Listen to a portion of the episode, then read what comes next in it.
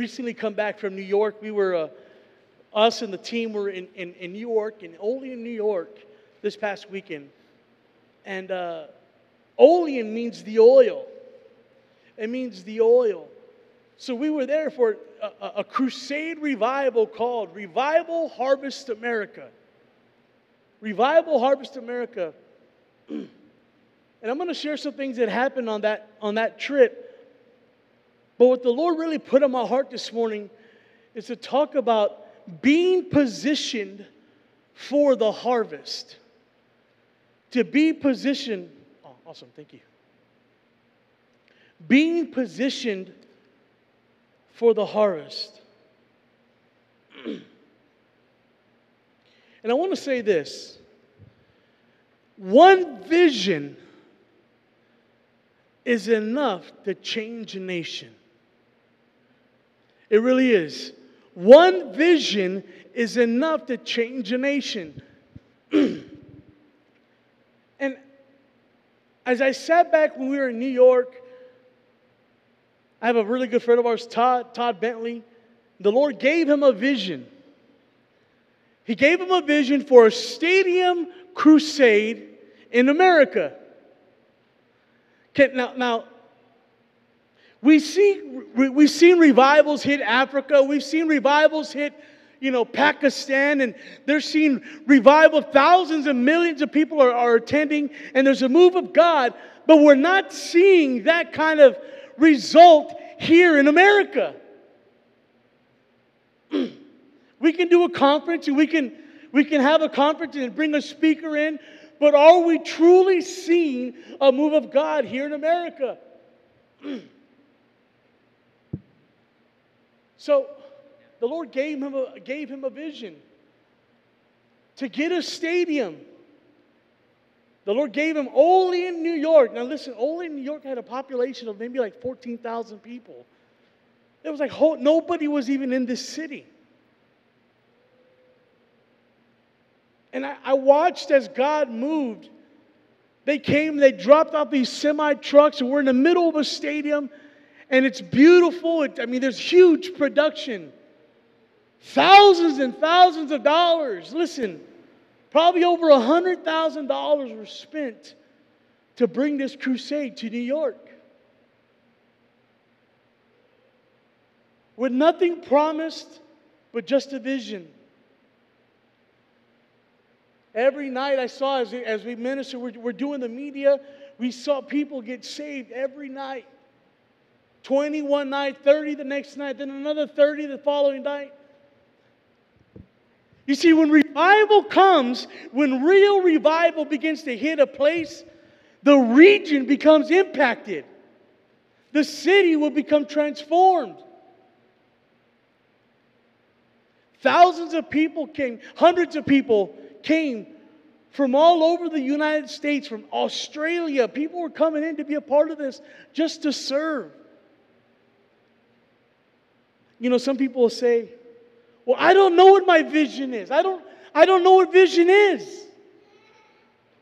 Then what you do is you line yourself up with those who have vision, and God will birth the vision inside of you as you begin to serve the vision of God through others. So we go and we're there, and and I remember one, one, one, the first night, I'm sorry, the second night, there was a lady, there was a witch. You know, when you start doing things in mass crusades, guess what? The witches and the warlocks and all those people, they begin to show up. And if you don't think that they do, no, let me, they do. They show up. Alice and, and myself can tell you that almost, almost 80% of the meetings that we go and we travel, the witches show up and they sit in the back seats and they do their incantations until the power of God shows up and they're, had, they're expelled out. But they show up. so there was a lady, this, I don't even want to call her a witch because that's not what she is, but she was a practicing witch. She's sitting there and she's, she, she plops herself right by one of our cameras. So she's in a long flowing dress. She's got all of her makeup on and just just looking really wild. and she's not wearing any underpants. She's not wearing any underwear. And she's got this dress on. And as the power of God begins to move and people are being set free during the altar call, this witch goes up and she begins to dance provocatively. She lifts up her skirt, showing her goods, turning around, doing this dance, being seductive. It was a demonic assignment what God was trying to do. It really was. So they go and they try to love on her.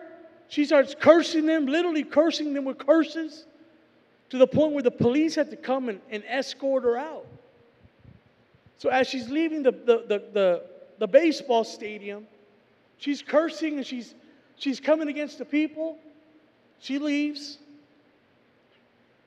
The next day, one of the brothers is, uh, that's part of the crusade there was driving through the city. And he just so happened to drive by a house where this practicing witch lived. And she's sitting in front of her house in a bikini. And she literally had skulls. They said that she had skulls and skeletons on her property. Now, mind you, it's not Halloween. So they go, and as he's passing by this house, a word of knowledge comes for this woman. He has a prophetic word he's going to release to this woman about her identity and her purpose. So he goes and he pulls over to the side to go and speak to this woman. She goes and she runs inside, slams the door. Finally, they go and he's able to, to speak to her, release his identity, and, and begins to pray for her, gives her the prophetic word, and then he just loved on her. He just loved on her, gave her Jesus, and he left.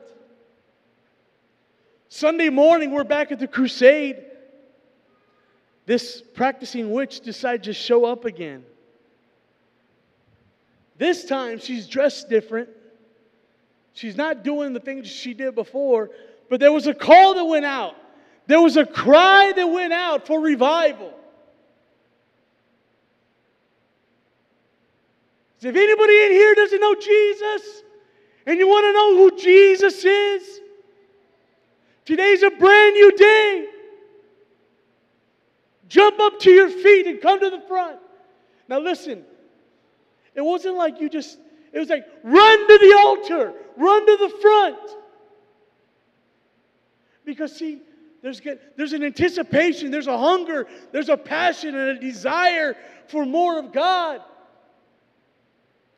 This lady stands up and runs to the altar falls to her feet and gives her life to the Lord. Come on. And even if it was for that one person, because see, vision, vision will change a nation. You know, we go and we, I remember, uh, how many people were we expecting? I don't know, 8,000, 10,000? The potential. How many people actually showed up? Maybe throughout the entire weekend? Maybe 800 the first night, maybe 1,000 the second night. Maybe 20, maybe 2,000 people total. I don't know. Show up. But see, there were seeds that were planted because the vision, when God gives you a vision, you will change a nation. Listen, I remember sitting in a room with a group of kids between the ages of 12 years old and 16. And the Lord gave us this vision about radio. And He gave us like this. And I didn't know nothing about nothing. I was a web designer, web developer. That's what I did. That was my business. If you would have told me anything about any kind of media, I'm like, I don't know nothing. And I'm there in this room with these kids, and the Lord said, Tell them to close their eyes and to ask me for a name. Because, see, the Lord gave me this vision about a radio, a radio station. He says, Tell them to close their eyes and ask me. So I said, Everybody, close your eyes in here. And everybody closed their eyes. And I said, Ask the Lord for a name for what we're going to do here.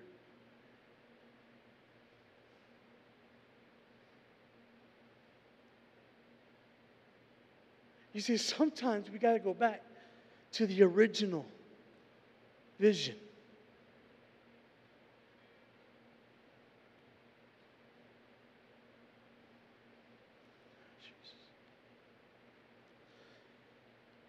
So I asked the kids to pray, and they close their eyes. And then one student says, I keep hearing Air Jesus. I keep hearing Radio Air Jesus. so we named our radio station Radio Air Jesus. I never in my mind, in my heart's desire, thought about doing a radio station. To me, we're in a small, a small Hispanic church in the middle of San Antonio, Texas. My youth group was the size of my hand. But God saw value. He saw value in vision. You see, when God gives you the vision, He'll bring the provision for it. Some of us in this place, God has given you vision. He has. Whether it's for ministry, whether it's for business, whatever it looks like for you, God has given you vision. That is a seed that the Lord puts inside of you. It is imputed into you and I the righteousness of heaven. And the righteousness is the seed. But the devil comes to come to devour and take that seed from you. The devil seeks to destroy you. But vision supersedes any attack. You see, when the Lord gave us the vision for us, we had no idea what it was going to look like. We, we went through a season, and I've shared this before, but I went through a season, me and my wife and my family went through a season where we were really hurt and we were really offended in church. We were offended by the leaders. We were immature. I'm saying we were immature. I was immature. I reacted out of emotion. I felt everything that they said was an attack towards us. Mind you, it might have been. But I'm responsible the way I respond.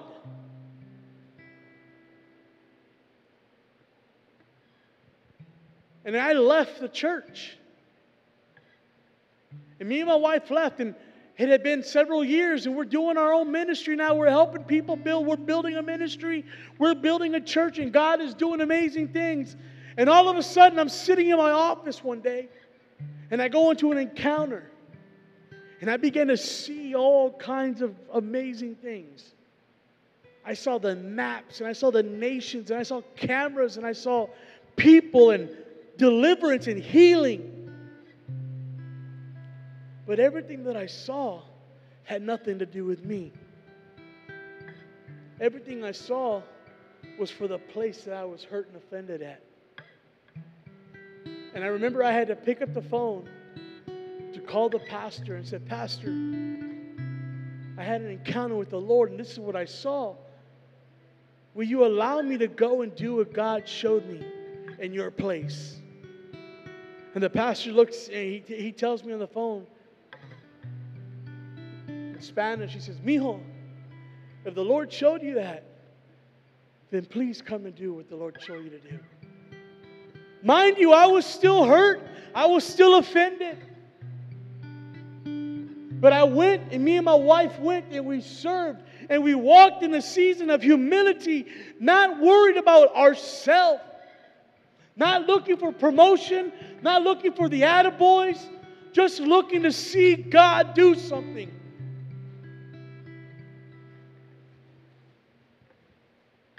And in that season, we positioned ourselves. You see, this, this morning, our title is called Positioned for the Harvest. Positioning ourselves in a place to be a part of the harvest. When we said yes to God, we positioned ourselves.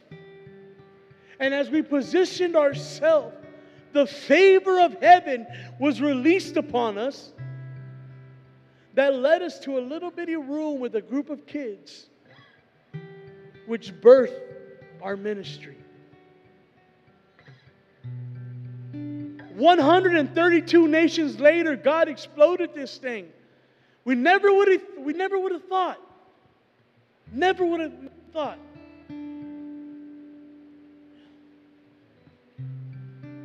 Better get to my message, right?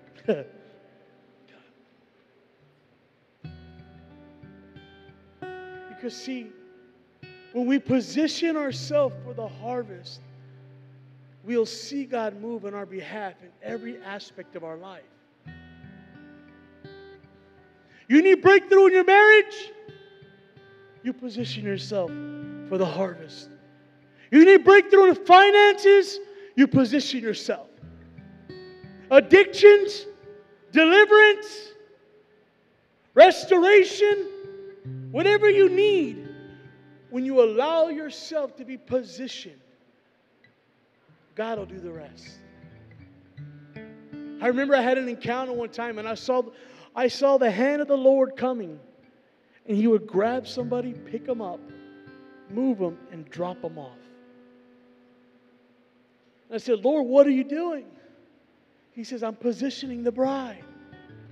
I'm getting them ready for the harvest. I'm getting them ready for, the, for what I have for them in this season. And then I went in and, and then I began to see the Lord go and he grabbed somebody, picked them up, and as he's picking them up, they went and they grabbed the arms of the chair. And they wouldn't let themselves go up. They were holding on to things of the past because they were afraid to step into what God had for them. You see, the Lord wants to position us. But we hold on to old things. We hold on to old patterns. We hold on to old, old belief systems. We hold on to things in our past. We hold on to the whispers of the enemy. And we, we, we get com- comfortable playing church. We get comfortable playing church. You know, some people will leave a church building because it goes past the 30 minute mark. Where's the hunger? We have to position ourselves for the more. We can't ask for a move of God. We can't ask for revival. We can't ask any of these things if we don't even allow ourselves to be positioned. Lord, set my marriage free. Lord, save my husband. Lord, break him of addictions but you only want to do, uh, do a two minute prayer. Where's the sacrifice? Where are the laid down lovers at? Where are those that I will contend for you? Where are they? Are they? Where are the fathers? Sometimes it takes tough love. But we have to allow God to do the stretching, to do the pulling. Because God wants the more for you. He doesn't want you in the condition that you're in. He wants us to be on fire for the more of God, the power, the glory. That everywhere we go, it's Jesus. Everywhere. Listen, what comes out of you when you're being pressed? Is it trash? Is it dirty water? Is it crap? Yeah, crap. I said it again. It's truth. What comes out of you in the time of pressing? We can put a show on. Oh, Jesus, Jesus. Come on. We have to allow ourselves to be positioned. Vision will change the world. Got a couple scriptures.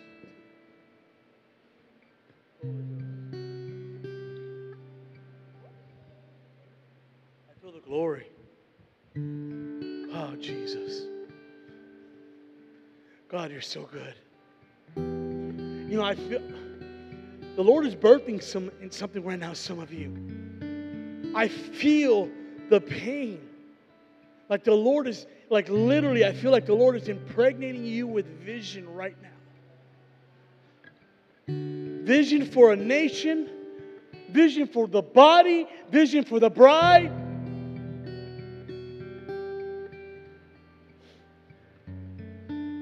Zechariah 4:10 says this. Zechariah 4:10 says, "Do not despise these small beginnings, for the Lord rejoices to see the work begin, to see the plumb line in Zerubbabel's hand." The Lord moved us from Texas to Ohio. And I can look on a Thursday night, there'll be two people in this big, huge building. And the enemy wants us to be discouraged. But Zechariah 4:10 says, "Do not despise the days of small beginnings."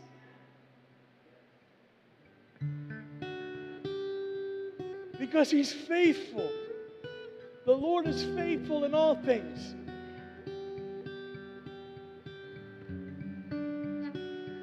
You see, the Lord is only looking for our yes. He's only looking for our yes this morning. He's not asking you how much religion or how much theology or how you can prophesy or how gifted and talented you are. He just says, I just want your yes. He's not picky. For God's sakes, look at the disciples. Think about that. They were thieves. They were like, they wanted to fight everybody. They were fishermen. So that means they had sailors' mouths. They were cursing everywhere they went. God's not picky. But He told them, Leave your stuff behind and follow me.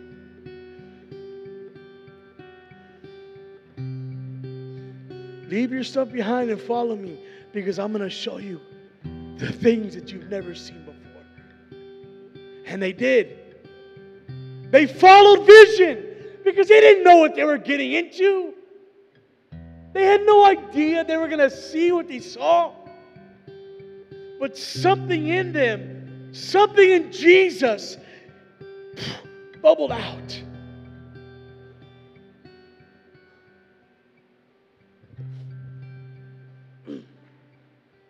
You see, God, He's already given you and I the permission.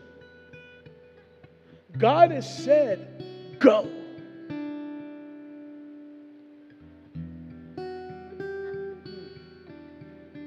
Isn't that your word, Daniel? Go. But he said, Go. Mark 16, verse 14 says this. Still later, he appeared to the 11 disciples as they were eating together. He rebuked them for their stubborn and unbelief because they refused to believe those who had seen him after he was raised from the dead. And then he told them listen, this is key. Jesus just rebuked the disciples. He rebuked them and said, What's the matter with you? He corrected them. He set them straight. He brought order to the unbelief. What they were thinking wasn't lined up with heaven. So Jesus had to come and rebuke their way of thinking.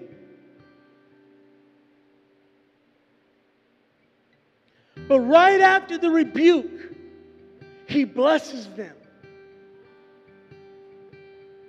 He says, Now go into the world and preach the good news to everyone. Anyone who believes and is baptized will be saved, but anyone who refuses to believe will be condemned. These miraculous signs will accompany those who believe.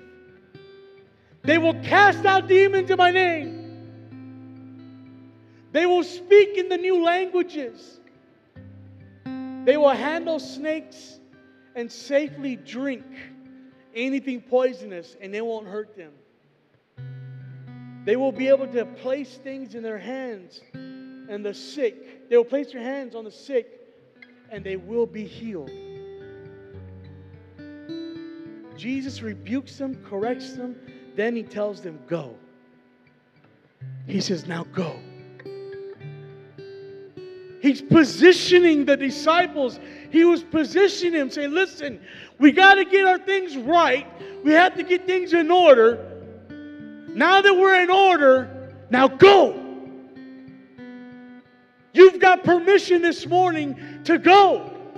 The Lord told you, go. You see,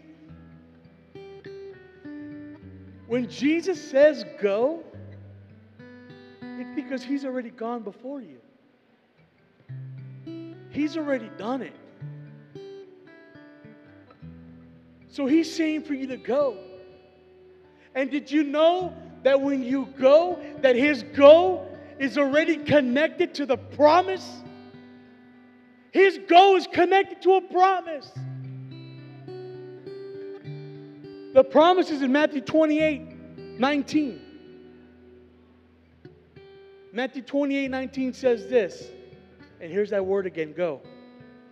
It says, Therefore, go and make disciples of all the nations. Ah. Baptizing them in the name of the Father and the Son and the Holy Spirit. Teach these new disciples to obey all the commands. And here's the promise. And I am with you always till the end of the age. No matter what you're going through, He is with you to the very end.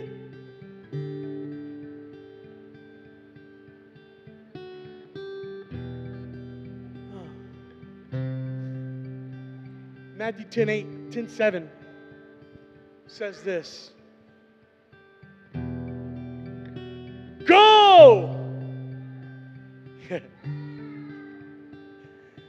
Come on. Holy Ghost. Out of mouth of the babes. Let that be a prophetic sign that even the babes will say, Go. It says in Matthew 10 7, it says, Go and announce to them that the kingdom of heaven is near. Heal the sick, raise the dead cure those with leprosy, and cast out demons. Give as freely as you have received. What does that look like? When it says, Go and announce the kingdom of heaven is at hand. I visualize. it's funny because we went yesterday and we had a steak. We took the team out and we went to, to Fort Wayne and we just had a good time with the family and team. And so we go out and we come out of the steakhouse, and, I'm very happy and loud sometimes. And there's a whole lot of people waiting to get in the restaurant. There's a line of people inside. I mean, there was, must have been about 50 people all around. And I walk out and I'm like, oh yeah! I said, that was some good steak up in there. And my wife looks at me and says, oh my God, I can't take you anywhere. And everybody was there like, yeah. And then right after I said that, I said, Holy Ghost! Holy Ghost! And people, I turned back to see who was looking at me. There was a couple people that looked at me, they're like, yeah. Holy Ghost. What does it look like when you go and you proclaim the king? The kingdom of heaven is at hand. That's what it looks like to boldly proclaim the kingdom of heaven is at hand. That everywhere we go, we walk in the power and the authority of the kingdom. Oh, wow, child.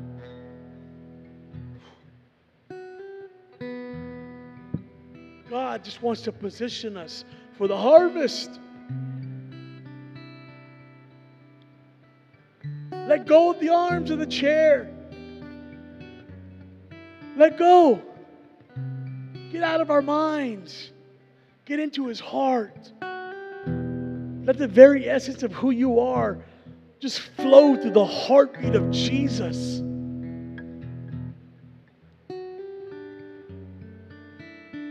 There was a man named George Whitefield. And I'm going to give you just a couple of people really quick. Because, see, these are revivalists. These are people that, that allowed themselves to be positioned by God. And there was mighty exploits that came out of with them saying yes. There was a man named George Whitefield who lived between the years of 1714 and 1770. He was the catalyst for the first great awakening that swept through America and Great Britain. He said yes to God. And because he said yes, the Lord used George Whitefield to change the nation. Not just America, but Britain.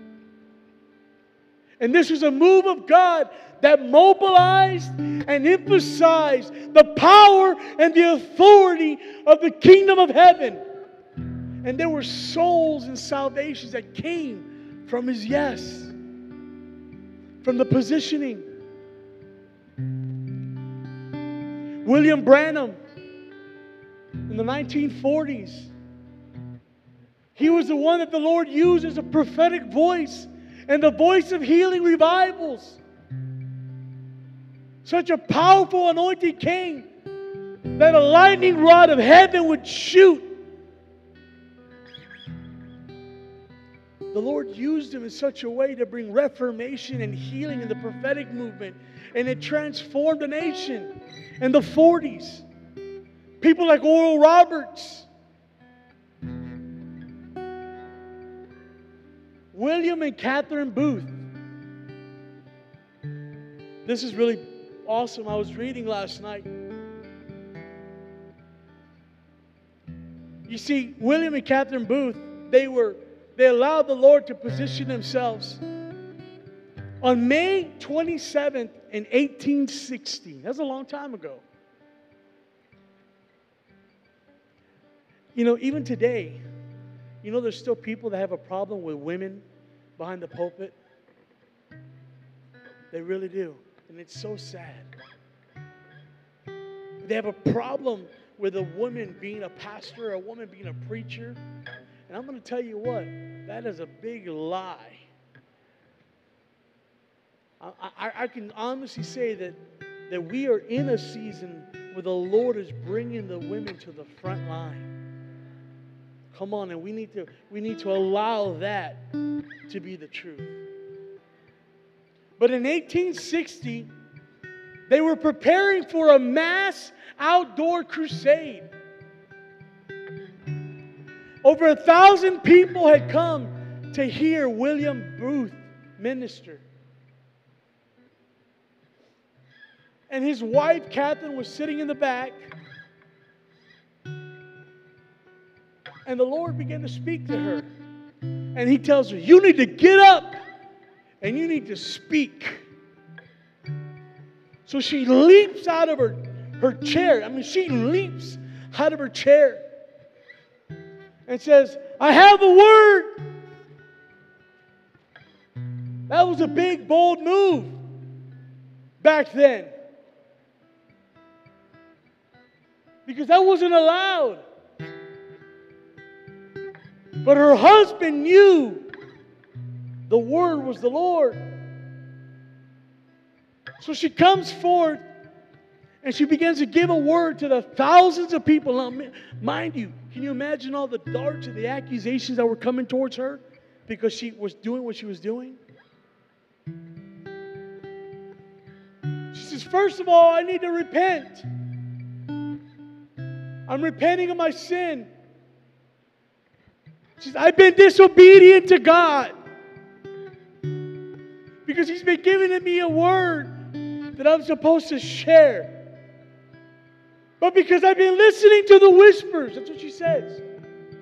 I was listening to the whispers and the murmurs of the people around me that I stopped myself from doing what God called me to do. So I repent. And here's the word. And she went on to preach. When she's done, her husband grabs a mic and he says, From this day, she is the woman preacher. You see, she positioned herself for the harvest. She allowed God to move in her life.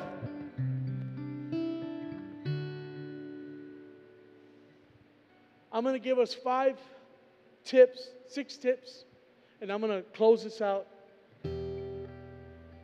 Jesus. You guys okay? Hmm.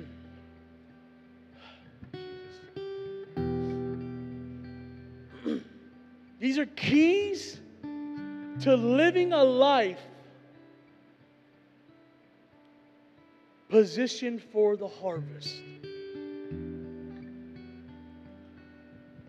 Number one, submission.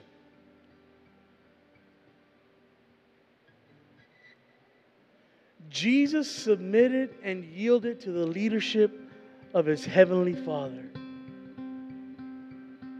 Do we? Do we submit?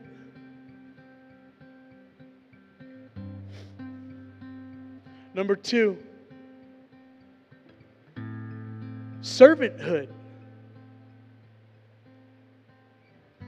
You see, Jesus was marked with servanthood.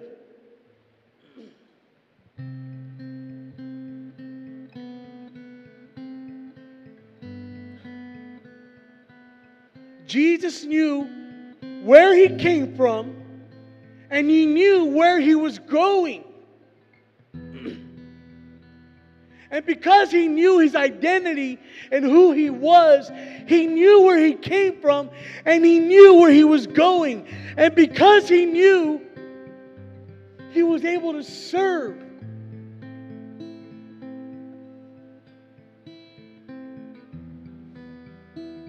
John 13, 3 says this Jesus knew that the Father had given him the authority over everything. And that he had he had come from God and that he would return to God. So, he got up from the table, took off his robe, wrapped a towel around his waist. He poured water into a basin and he began to wash the feet of his disciples.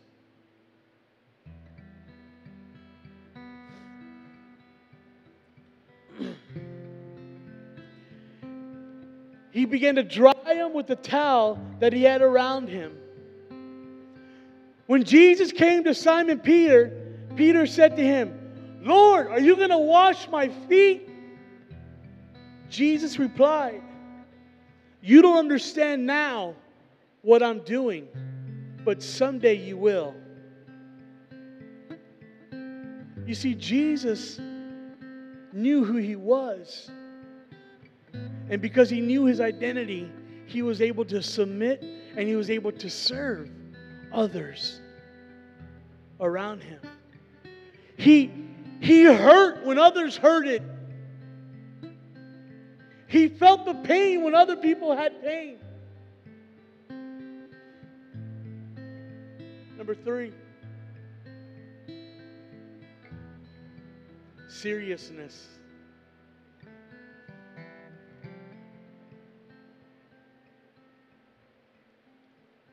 Just feel the, the presence of the Lord.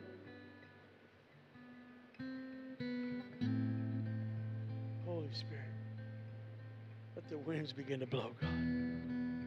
Let your presence begin to flow in this place, God. Jesus took life very serious. He was the one to identify himself with people. When people were hurting, Jesus hurt. When people rejoiced, Jesus rejoiced. When you're going through a bad day and you're you're you're broken and you're hurt and you're you're crying out, the Lord is there and he feels that pain. He doesn't want that for you. When you're happy and you're full of joy, he's full of joy. He's like, oh, that's it. Yeah. You got it. He rejoices in our joy.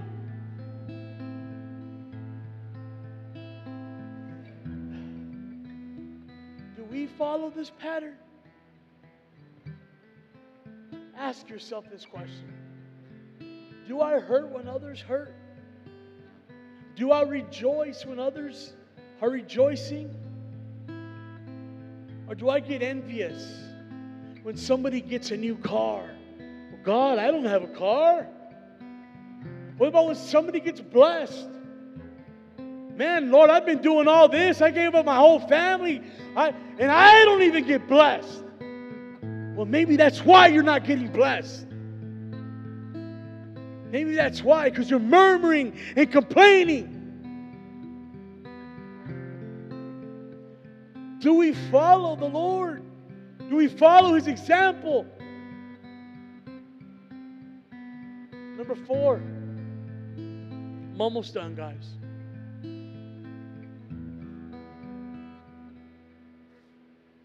Number four.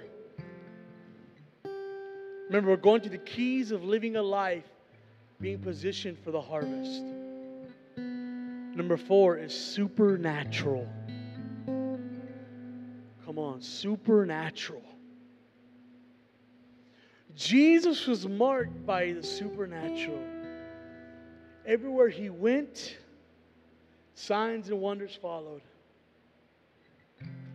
His disciples found that as they followed Jesus, signs and wonders followed them. As you begin to position yourself for the harvest, the supernatural things of God will follow you.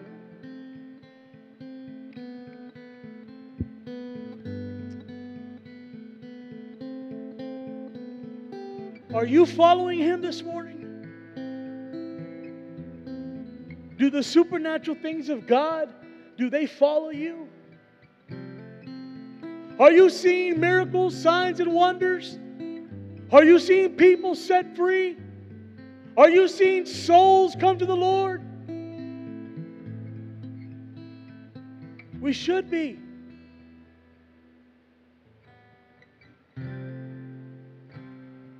Number, uh, the last one.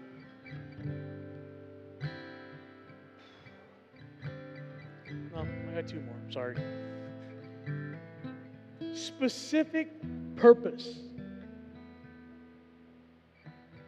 To know the purpose that God has given you in your life. See, Jesus had a specific purpose in his life.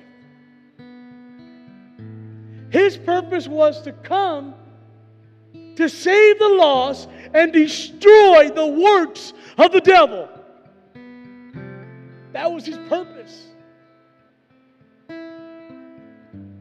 To die for the sins of us, that he would be resurrected from the dead, that he would reign supreme in heaven. He came to save you and I. Have you sought the Lord for what's your purpose? This morning, ask yourself that question What is my purpose, God? What do you have for me today? What do you have in my life? There has to be more, God, than just going to church. How do I become active? How do I become that person to do what you've called me to do? And the last one sacrifice.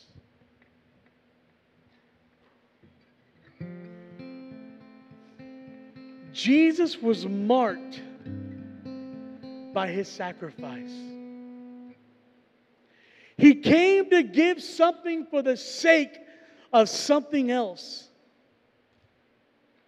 There was an exchange that was being made.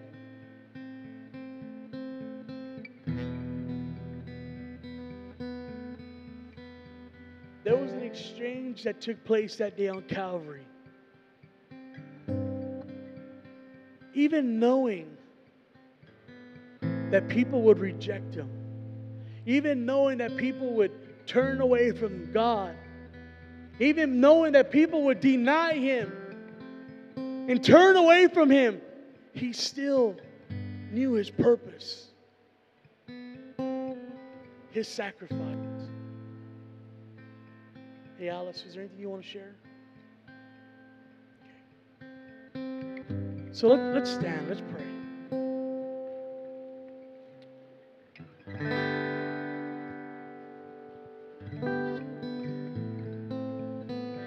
Oh, Jesus. Thank you, Father. Father, this morning, God, we position ourselves this morning, Lord. We position ourselves for the harvest. To see you move in this nation, God. Lord, the prayer and the cry this week was, You're not done with America. Lord, you're not done with this nation, God. Lord, we declare, God, your goodness in this place. We declare revival in this nation. We declare revival in our own lives, God. Revive us, God. Wake up the dry bones.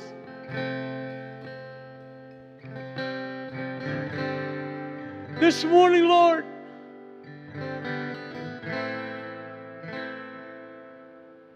we position ourselves, Lord.